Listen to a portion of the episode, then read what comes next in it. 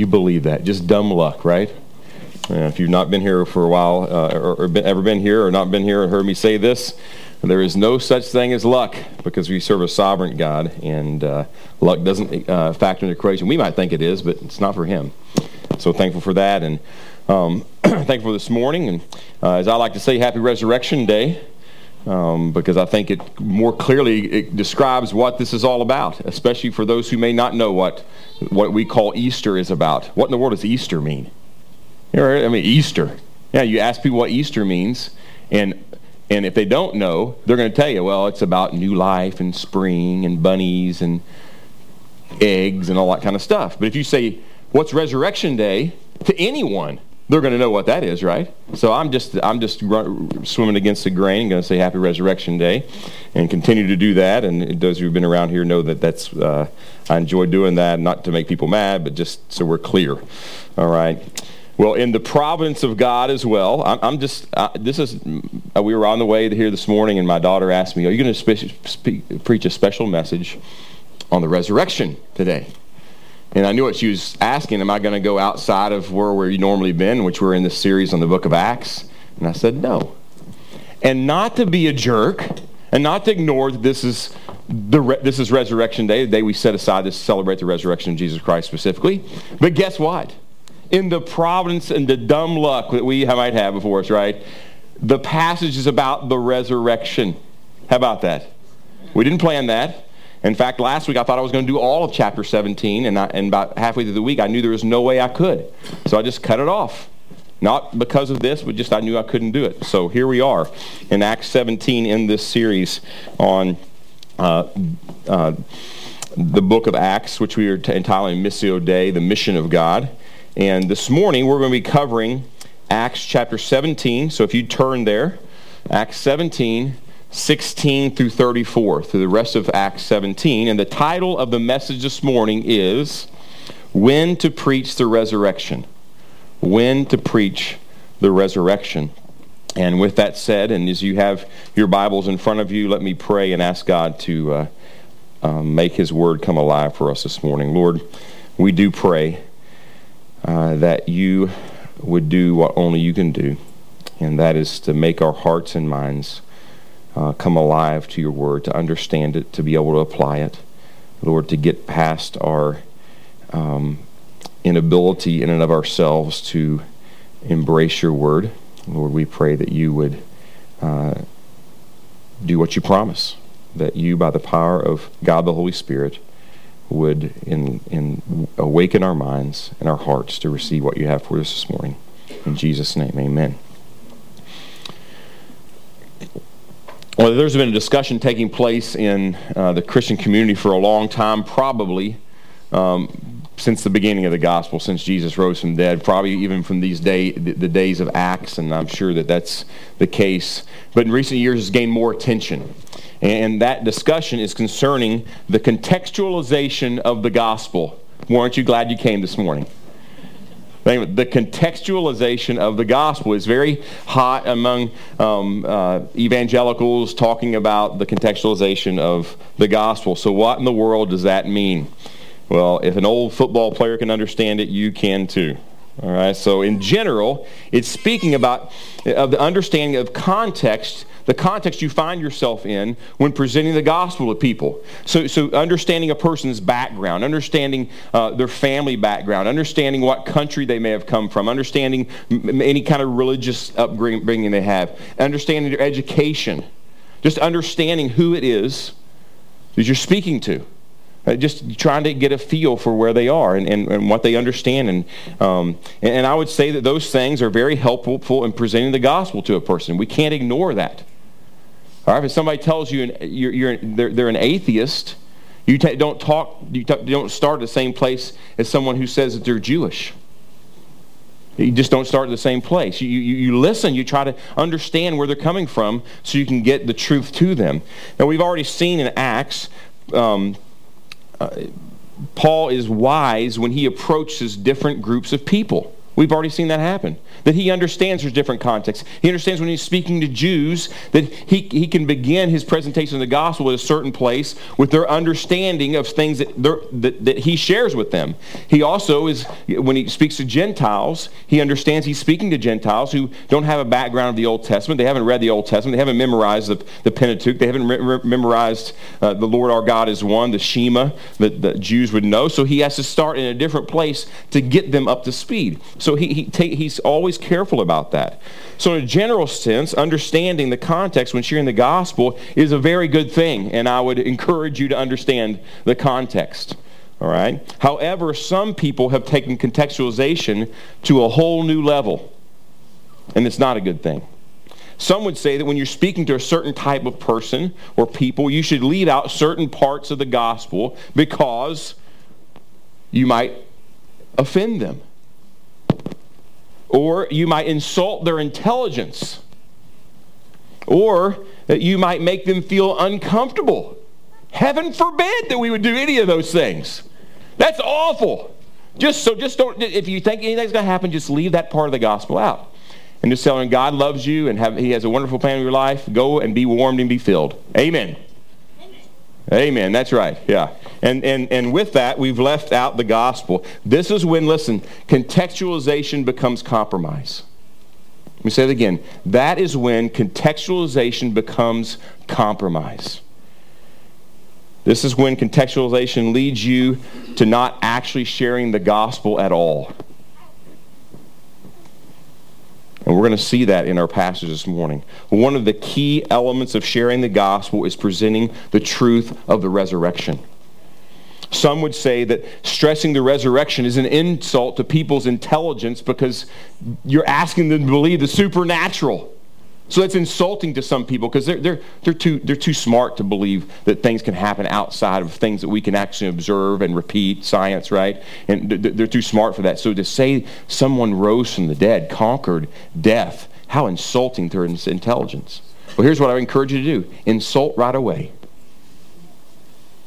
Not on purpose, but don't leave out the resurrection because in doing that, you leave out the gospel. Without the, the resurrection, there is no gospel. And I'm going to, and, and, again, the promise of God, Jared chose to read 1 Corinthians 15, 12 through, 8, 12 through the following. I'm going to read it again for you. All right? So here's Paul, what he would say about the resurrection. And if you don't have your Bibles turned to there, I will have it here for you. Now, if Christ is preached that he has been raised from the dead, how do some among you say that there is no resurrection of the dead? But if there's no resurrection of the dead, not even Christ has been raised. And if Christ has not been raised, then our preaching is vain, your faith also is vain. If there's no resurrection, why in the world are we even here? Because at Grace Bible Church, we, we, we, we, focus on the preaching and the explanation of the Word of God. And this saying that there's no resurrection, we're wasting our time. Now, some of you may think I'm wasting my time anyway, but that's okay. All right? But that's what we say for sure. All right? Let's keep, keep going. Moreover, we are even found to be false witnesses of God because we testified against God that he raised Christ, whom he did not raise, if in fact that they are, the, the dead are not raised. We're, we're calling God a liar. We're, we're, we're testifying against God. He wasn't really raised.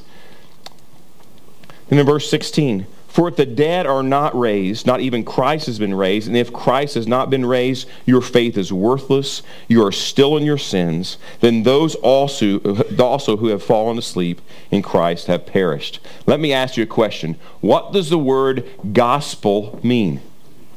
Good news. Now, let me just ask you a question. If the gospel includes no forgiveness of sin, is that good news? Because that's the issue, isn't it? We're separated from a holy God because of our sin. And if there's no re- resurrection, there's no forgiveness of sin, Paul says. And it's all over the scripture. So it's not good news, it's terrible news, it's awful news if Christ has not been raised. The resurrection is essential to the gospel, and we must include it always in our presentation of the gospel. So, when are we to preach the gospel? When are we to preach the gospel? When it may offend? When it may insult someone's intelligence? When it may make someone feel uncomfortable? And here's my answer yes. In all those cases and every other case, Yes, we're to preach the resurrection. In every context in which we find ourselves, we are pre- to preach the resurrection of Jesus Christ. And as we study this passage this morning, we will see that Paul does this very thing. Preach the resurrection in a context where many would say it would be best if he left it out. He may lose his audience if he brings up this whole resurrection thing.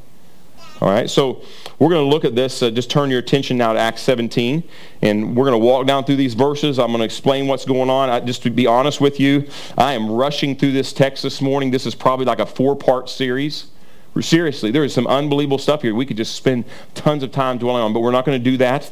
Uh, so we can get through the book of Acts, and also that we can get to the into the story of Acts 17 as well. But I'm going to walk down through here, explain some things out, point some things out, come back at the end, and then encourage us by God's grace to put some of these truths to practice. So Paul, if, if you want to, I'll catch us up here. Paul is on his second missionary journey and has just visited Thessalonica and Berea. And the Thessalonians ran, Thessalonians ran, Thessalonians ran him out of town um, for what he had to preach. And he went to Berea, and he found that the Bereans were more noble-minded than those in Thessalonica, verse 11, because they examined the scriptures daily to see what Paul had to say was true. And we want to be Bereans. We want to examine God's word daily to make sure that we're not being uh, uh, duped or not being deceived uh, by things that are not true. And guess what? The Thessalonians, uh, the Thessalonians heard that uh, things were going well there. So this whole group of Jews that didn't like him came to Berea and, and agitated. Remember last week? They, they agitated, like your washer agitates clothes. They agitated the crowds. And so it wasn't safe for Paul. So the brothers in uh, Berea said, Paul, we got to get you out of here. So they send him with some escorts to Athens, and uh, um, which is about 200 miles away. So let me bring up our map again, and I'll start on this side just because I started on the other side last week. So, whoops, go back. There we go and my pointer. Okay, here we go. The, Berea, or actually Thessalonica is right here, then Berea. Then he goes 200 miles away to Athens. All right? So that's where they, they send him to with an escort. We don't know how many guys, but he goes from Thessalonica to Berea down to Athens. Okay, and that's where we find Paul in our passage today. And once he arrived in Athens, he es- his escorts left him with a command that Paul sent with them tell Silas and Timothy to get here as soon as they can. And when they actually don't get there uh, when he's in Athens, it's not till he goes to Corinth that they finally catch up with him. Uh, but th- th- that's, that's what happens. And um, when he arrived in Athens, it, it was no longer the political seat or most powerful seat of the region. Corinth was. Now, 400 years before that, it was, in its heyday no doubt. And in its heyday, this was a city of the famed Socrates, his student Plato, and his and Plato's student Aristotle. How many of you all heard those names? If you've taken any kind of philosophy, and four of us have heard that. Great. Um, so, well, do we need to explain who those guys are? They were the great philosophers of the day, and not only of the day, still philosophy. Much, if you take a philosophy class today, you will read more about them than any modern uh, philosopher because everything the modern philosophers uh, speak about, they really pull from these guys. Uh, there's also uh, um, it, it, was also the home of a guy named Epicurus, which we get Epicureanism, and Zeno, who started what's called the Stoics or Stoicism. So all kinds of philosophy. These were the, the eggheads of the world. These are the, the guys who thought through everything and, they, and explained away everything. And they just thought and thought and thought and thought. And, and, and there's some good things that came out of that, no doubt. Uh, there's some basic ideas of philosophy, how do you think logically, that were very good that came from that. But they basically decided to explain away the need, the need for God. It was a reaction to atheism and the reaction um, to, to, to, violent atheism and the re- reaction to that there was a God. Just they just begin to try to think everything out. All right? So but although this was not in the heyday of Athens, Athens was still considered the philosophical center of the world and still held one of the major universities in all the world at the time. So it was very, still very much respected, not because it was so big and powerful and, and politically powerful, but it was because this was the think tank still happened here at Athens when Paul shows up. So let's pick up there in verse 16, finally, all right? Now, while Paul was waiting for them, speaking of Silas and Timothy at Athens, his spirit was being provoked within him as he was uh, observing the city full of idols. Paul, of course, not one for standing around ever and doing nothing, he begins to walk around the city and he sees the, the, the, Parthenon and he sees all these huge buildings and, and he begins to notice all these things dedicated to all these gods and different altars and, and statues and those kind of things. He begins to, to look at this. And, and, and it says it provoked him, and the words actually it angered him. He was angered as he looked around all this false worship of false gods. It bothered him to his core. And it's not surprising since one historian uh, wrote of this, it was easier to find a God in Athens than a person. Now let me give you some background on that. Because it's been said there was 30,000 gods in Athens and this time only 10,000 people. So I would agree it was easier to find a God in Athens than it was to find a person. And so Paul had to do something about this. He couldn't stand it. It just bothered him, and rightfully so. Look at verse 17. We'll read down through uh, verse 18. So he was reasoning in the synagogues with the Jews and the God-fearing Gentiles, and in the marketplace every day, and with those who happened to be present. And also some of the Epicurean and Stoic philosophers were conversing with him. Some were saying, What would this idle babbler say, wish to say? Others, he, he seems to be a proclaimer of strange deities because he was preaching Jesus and the resurrection. Well, Paul first went to the synagogue, right? That's what Paul normally did. In keeping with his practice, he took the gospel to the Jews first because Jesus said to take it to the Jews first. So it's what Paul does. If there's a synagogue, he went to the synagogue. If there wasn't a synagogue, then he went where the Jews were gathered. And we saw that already earlier in Acts as well. But he was gathered with the Gent- not only the, the, the, the Jews, but also Gentile converts, those who had decided to worship Yahweh as the one true God. And he gathers with them on the Sabbath. Now, during the other days of the week, uh, he went to the marketplace to talk about the gospel with the rest of the community just general people that are out there in the marketplace, he goes to them to talk to them about the gospel. Now, while in the marketplace, he began to engage some Epicurean and Stoic philosophers and present the gospel to them. So let's, let's think just, I want to just give you a background. We're not going to do a whole study in philosophy, but it's important for us to know what, in general, these people believed. The Epicureans, that pleasure was the goal of their life. Eat, drink, be merry, for tomorrow we die. And that's how they lived. Whatever would bring pleasure and would stay away from pain, and they would have been big into mor- morphine, I'm sure. All right, once it came into their life, they knew what morphine is. Give me the morphine because our life is about pleasure and not pain. And that was what they lived for was pleasure. And, and they didn't des- deny the existence of gods outright. Practically they did because of the way they lived their life. They were practical atheists. But they believed that, that those gods didn't interfere with the, the affairs of men. They were just distant. Um, and they did not, and, and they taught there was no afterlife. When you died, you died, and it was it. You just disintegrated and boom gone. All right? Well, the Stoics, they were pantheists. They believed that everything is God. This chair is God, you are God, the wall is God, the light is God, whatever, everything is God, and that he doesn't exist as a separate entity. We just all, everything makes up God, but he's, he's in the rocks, the trees, you just name it. They live with apathy and detachment from the things of the world. That's the way that they lived. So it's important, and I, am not going to give you a quiz on what they, all, they believed. We're going to review it as we walk down through here, but it's important to know what they believe because Paul knew what they believed.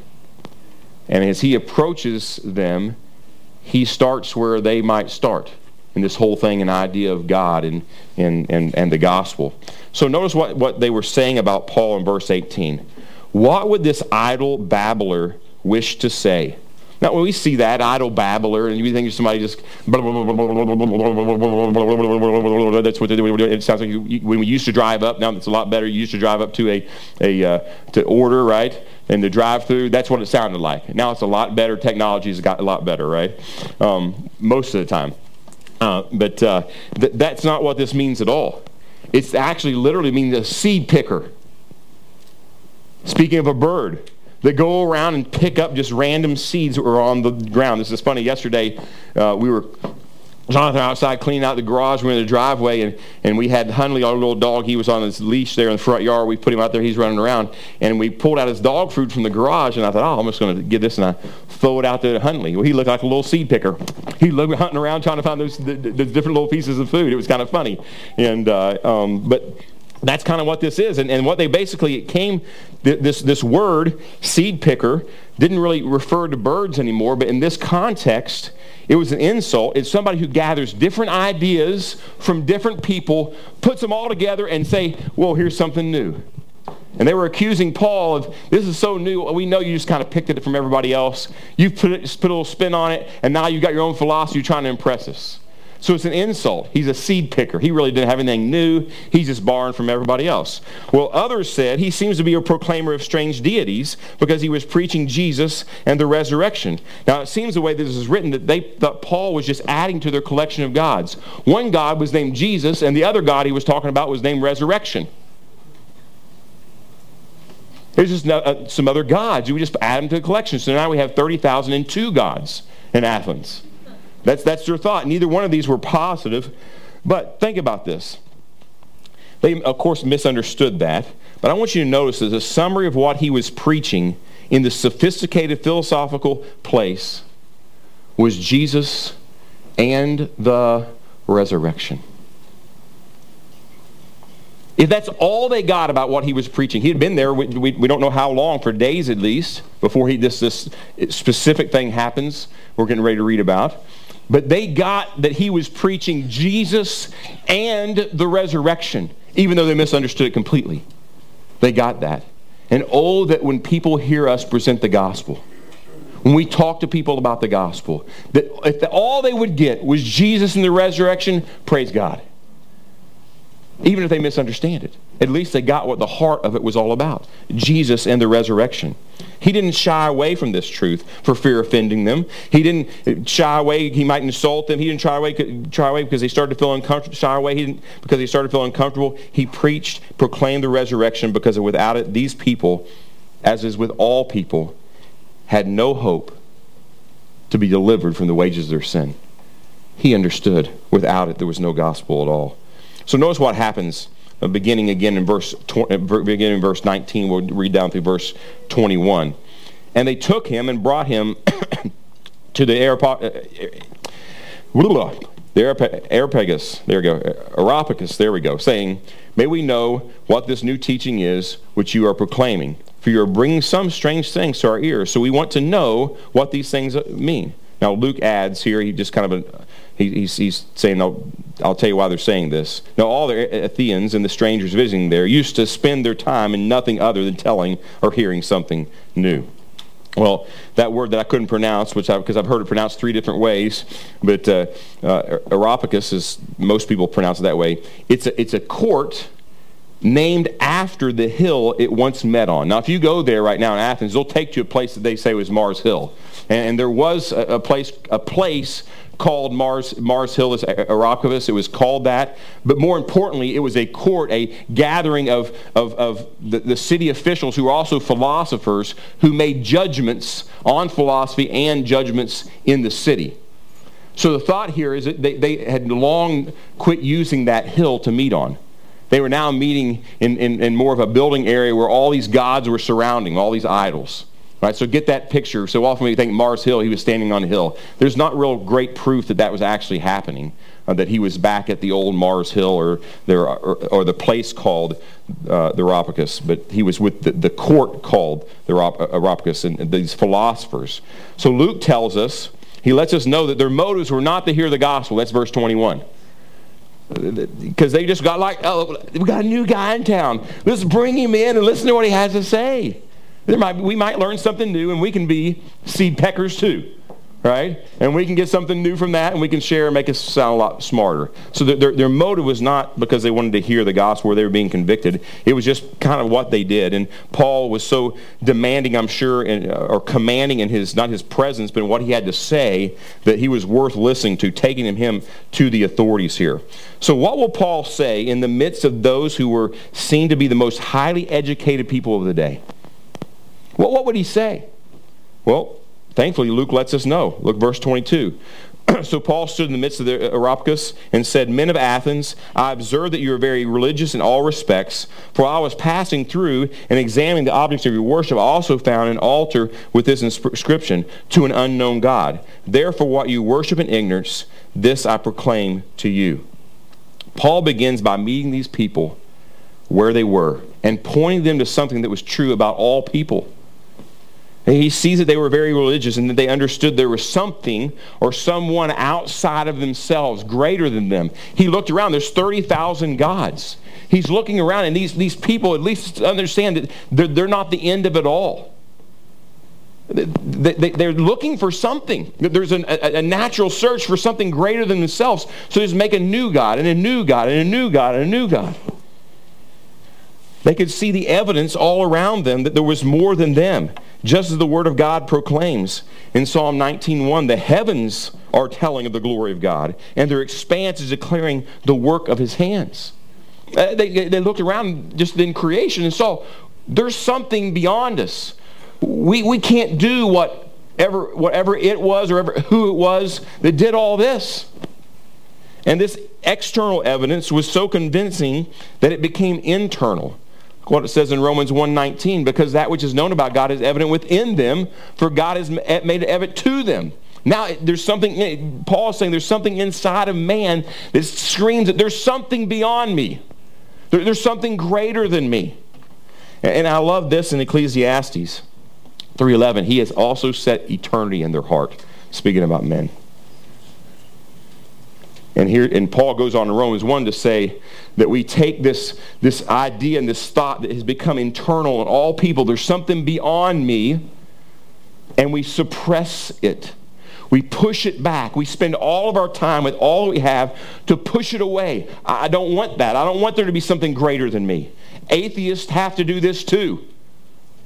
They have to do this. They can tell you they don't. They do. They spend all their days. So why, they, why are atheists so mad? If there's no God, why make a big deal about it? Think about that. They spend all their time, there's no God and I hate you and you're ugly and all this kind of stuff. They get all mad and worked up and, and they write all these books. Why? If there's no God, just who cares? Because they're trying to suppress something that's within them. They were created in the image of God and they can't get over it. And we can't get over it. And we suppress the truth of God for a lie, and we worship and serve the creature rather than the Creator who is blessed forever, as Paul would say. They suppress, we suppress this truth that God has placed inside of us. There is something greater. And mankind will continue to do this apart from Christ. The key here is I want us to see that Paul begins with the fact that they believe in an uncaused cause. That's philosophical. This is where it came out of and he's talking their language. There's an uncaused cause because you have to have cause and effect. For this to happen, something else had to happen before to, to move it. And, and to keep thinking back, thinking back, thinking back, and you have to come to, the, to, to, to this conclusion. There has to be an uncaused cause, the first cause. So he's speaking their language. They're thinking, whatever that is or whoever that is, that's the uncaused cause. So he's speaking just like they would think. Then Paul says, I also found an altar with this inscription, to an unknown God. Therefore, what you worship in ignorance, this I proclaim to you. Uh, I love this. The word ignorance is the root word for where we get the word agnostic. Not to know. Anybody familiar with Ravi Zacharias? I love Ravi Zacharias. I'm sure glad he's on our team. Because he would have taken all these philosophers and tied them in knots. Because uh, he's just brilliant, and he's using his brilliance for the glory of God, thankfully. Um, and uh, but but he was speaking, uh, I think at Princeton one time, and he, he always presents something, takes questions and answers. And he's always so gracious in how he answers the questions. Uh, with these people who think they're so smart. You know, they're Princeton. Come on. I mean, I can't even spell Princeton, let alone get in it. These people who are really, really smart? They score 5,000 on their SAT. They're really the brilliance of our, the brilliant people.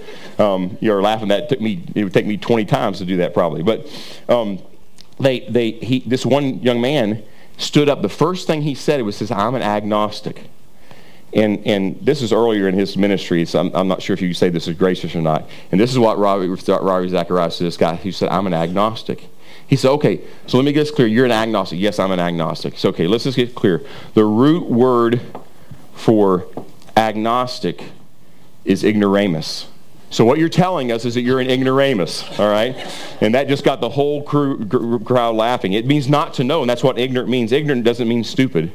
So don't understand that. He's not saying you're stupid. He says you don't know. So I'm, I'm going to tell you in your ignorance, you don't know this. And I'm going to tell you something about this unknown God. Now let me just give you a quick background of this altar to an unknown God. There was lots of them. Because at one time in the history of Athens, there was a plague that came around. So they were praying out to all their, who knows how many gods there were at the time. Let's say there were 30,000 gods at the time, and none of them were working because the plague was killing. So they started sacrificing. Then they made these altars and started sacrificing these altars, hoping the plague would go away. And there was lots of these altars called to the unknown God because they didn't know what his name was.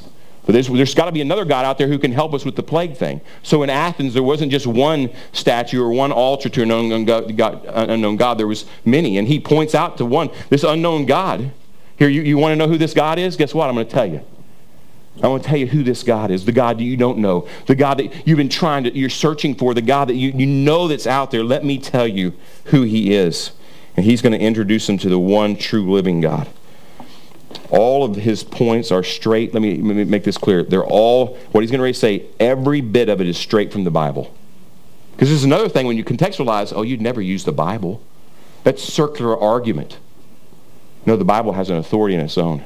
And we don't have to argue for the authority of the Bible. It, it speaks authority. And now let me just go ahead and say this. Uh, we're going to get into this in just a second. But the Bible doesn't prove the existence of God, it assumes the existence of God. And in fact, you cannot prove or disprove the existence of God scientifically. Science, you have to have what? Something that's observable and repeatable, right? If it's true science. So we, even we talk about creation, those kind of things, and, we, and, and I think the Bible's clear on how it happened. But the only one that knows how exactly how it happened is God himself, because there was no one there to observe God to tell him how it was supposed to go. So it's assumed. He assumes. And the thing is, he's written it in our heart, and he's already brought that up with the, the, the, these people here that are gathered, this, this, this, this, this conglomeration of brilliant men that were the council at uh, of Mars Hill. So look with me there, beginning verse 24, as he begins to bring biblical truth to light. He's already brought biblical truth to light, but to kind of start back, he says in verse 24, the God who made the world and all things in it Where's he at? What book, what book of the Bible? Genesis. He's just going to take them through all 66 books. That's awesome. Well, not 66 books yet, but take them through all the 39 books of the Old Testament at least, okay? And maybe what the, some of the other apostles and Jesus said, some of the Gospels. So he's just going all the way back to the beginning. First thing he wants them to know about God is that he is creator. He is the creator. And he is not created by man. Ooh. And they're looking around, maybe in the midst of where they're standing at the time, and there's all kinds of gods that have been created by man all around them. Not with this God. He's the creator of all. He's creator.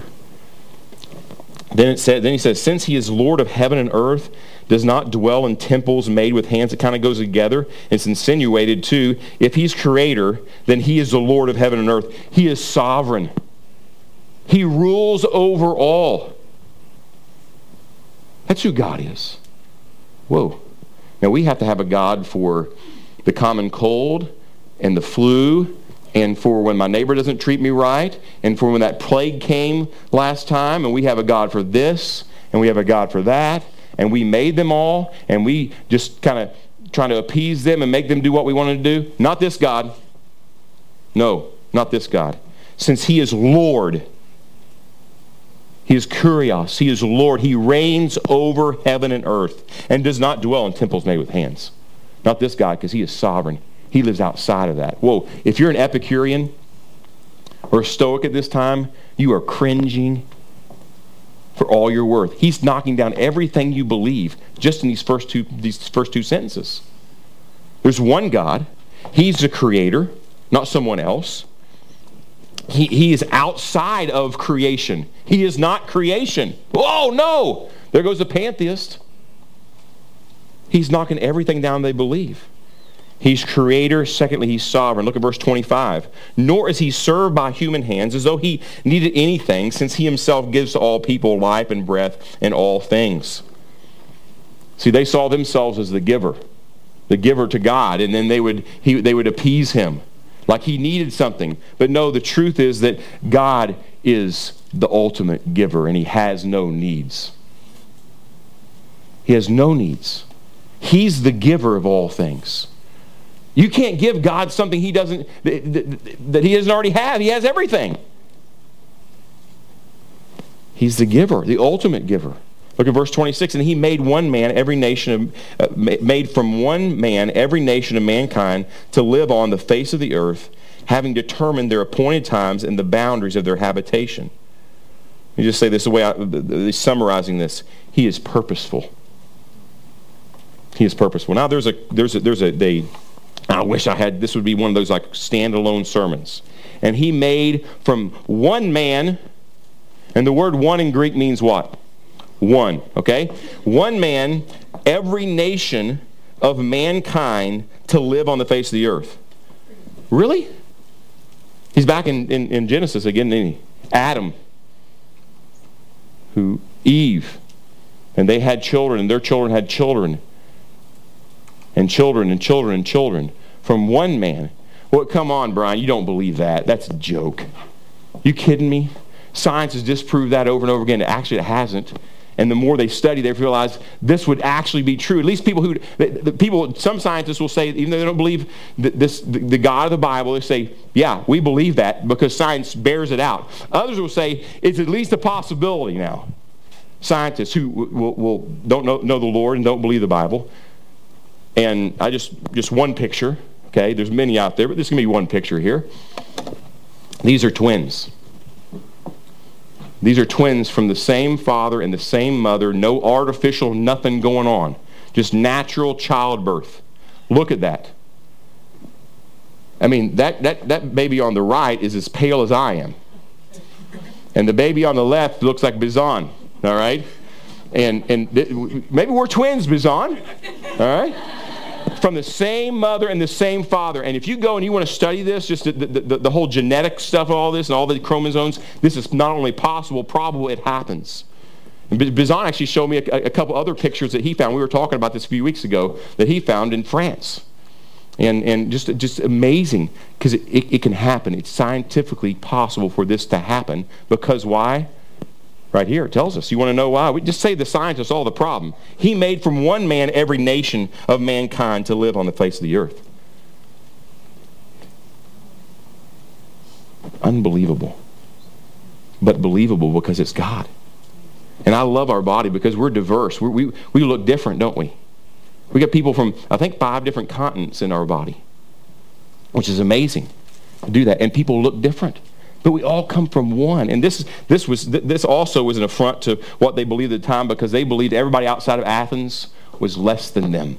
They were barbarians. They weren't made the same way they were. They're the ones that had the big brains. These other people were pea brains. No, no, no, no, no. Not with God. And then it goes on and says, having determined their appointed times and their boundaries of their habitation, that God said, okay, you'll live here, and you'll live here, and you'll live here, and you'll live here, and you'll live here, and you'll, you'll live here, and you're going to stay there. And then I'm going to let you do this and this and this and this because I'm in control again. But why? Because he's purposeful.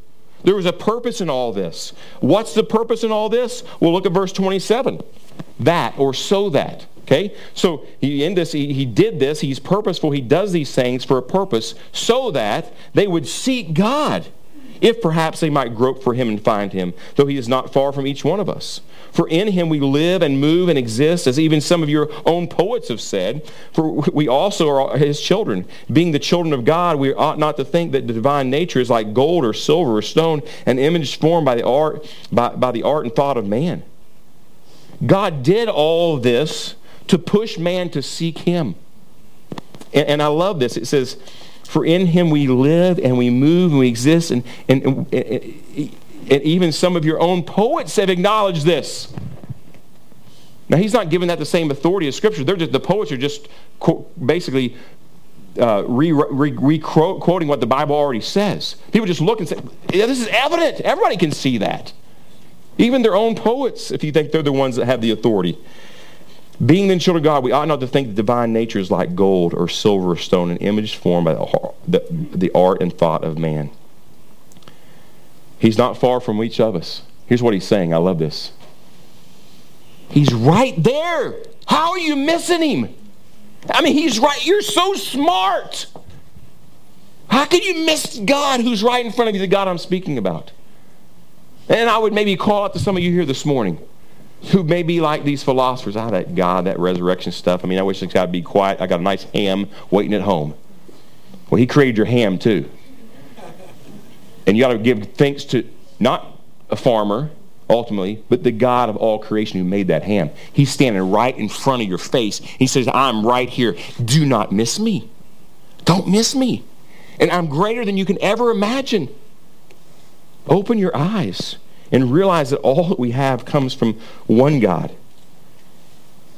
Verse 29 points out the folly of worshiping gods. All right, it's, it's, it's an insult to man who is created in the image of God. When we put other things before God, hold on, let me go ahead. We go, well, I don't do that. I don't have an idol in my home. Do you? Maybe not one like these, but anything that we place more important than God, that's an idol. That is an idol in our lives. And we all struggle with that. We worship other things above and beyond God. He points out that it's folly. It's an insult to, the, to, to, to, to who man and what who man was created to be. And it's an insult ultimately to God who created us in his image.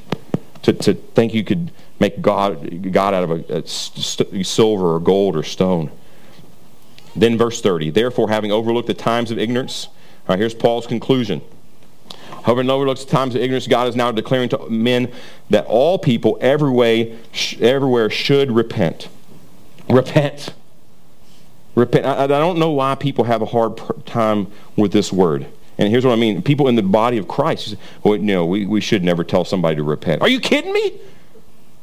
That's what Paul says. To repent.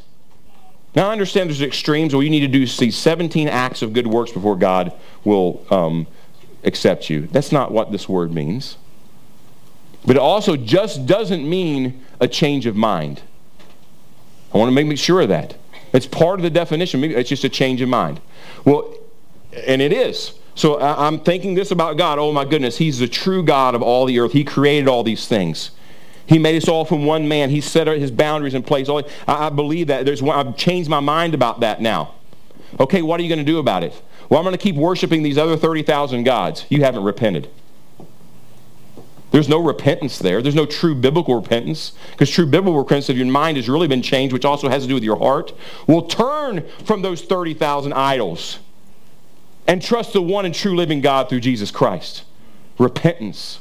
And when that happens, it will change your life forever. He calls them to repent from those idols. Why? Verse 31 Because he has fixed a day in which you, he will judge the world in righteousness through a man whom he has appointed, having furnished proof to all men by raising him from the dead. Why should they repent? Turn from all this idol worship and trusting in everything but the one true God? Is because there's judgment coming. And the guy that's going to bring judgment is a man who is God who rose again. Happy Resurrection Day and, and, and this whole thing about judgment, his resurrection gives him the right to judge because he is God. And he's been right where we are. The Bible tells us over and over again. He's suffered as we have. He's been tempted as we have. But he didn't fall like we do. And he overcame sin and death and was raised again to overcome sin for us so we might have life. And he will be the one, one day, that will do the judging. Well, notice the response to Paul's message and call to repent. Look verse 32 through 34. Now, when they heard of the resurrection of the dead, some began to sneer, but others said, We shall hear you again concerning this. So Paul went out of their midst, but some men joined him and believed, among, among whom also were Dionysus, the Areopagite, uh, uh, Areopagite and a woman named Damaris and others with them. First, notice there's different responses. Are we surprised if we've been in the book of Acts? It says, first of all, they, they sneered at him. Oh, this, resur- this guy is an idiot. You think he's going to buy that? And they sneered at him. Right? Others say, we'll hear you again concerning this. Those are the people when you ask to do something, they say maybe, but they really mean no. You know, get that. You going to man camp? Maybe. You're not going to man camp. All right? That's a little plug there for man camp, right? People who say maybe, that means no. And that's what they're saying because guess what happens? Paul leaves and they won't ever hear him again. It's yes or no. And at least some people were honest to say no. Yes or no. Right? And he went out from among their midst. And some people believed, among whom was Dionysus, the, the, the Arabite, uh, uh, uh, Arabagite, all right, who was part of, uh, all right, the, the Areopagus, right? He was one of these wise men. He was sitting on this council, and he believed. And also a woman named Damaris. There were some who believed. All of a sudden, God broke through. And I love to use it, think about what God said to, to Nicodemus when he gave this illustration about being born again. You know, the wind blows, but you don't see it. You see the effects of it, but it blows. And later on in John, the wind blew in Nicodemus's life. And it opened his heart to the gospel, and he was born again. And the wind, which they couldn't see, they couldn't acknowledge, they didn't know who he was, what this was that was going to change them, or what Paul was talking about, the wind blew. The Holy Spirit blew and opened their heart to trust in the gospel. Well, so what? So what about all this here uh, in Acts 17? A few things. First of all, we, the, the title of the message is when, when to Preach the Gospel. Number one, preach the gospel in every context. Every context. Preach the resurrection. I'm, I'm going to say, just be specific. Preach the resurrection in every context. Do not leave that out or there is no gospel. Second, preach the resurrection to every person. There's people that, that, that, these people were smart. Some of them weren't. There'd be people uh, that maybe came along with Paul. Other people that he's in the he's in the synagogue. He's on the streets. He's with the philosophers. He's preaching the resurrection to every person. His message never changed. Thirdly, preach the resurrection as the only hope. The only hope to overcome sin. And if you're here this morning on this resurrection day, you can't bring God a gift because he's the giver. And he's given his son. The creator, who is sovereign, is the ultimate giver. He gave his son to die in your place so your sins might be forgiven. And then he rose him again because he's purposeful. He will fulfill his purpose on this, in this world to bring people from every tribe, tongue, and nation to a saving faith in the Lord Jesus Christ, that they may have life and worship the one true God who is not unknown. He has made himself known. My prayer is you would repent and trust in the Lord Jesus Christ. Let's pray. Lord, thank you so much for your word. Thank you for this uh, record of Paul's interaction with these philosophers, the, the thinkers of the day, Lord, and we have many people who are thinkers of the day today. And Lord, we pray, uh, Lord, whether people are thinkers or not, whether they are high position or a low position, whether they have a lot or have nothing, Lord, we pray that you would do a work in all the, life, the lives of all people and bring about new life because of the resurrection of your Son, Jesus. We pray this in his name. Amen.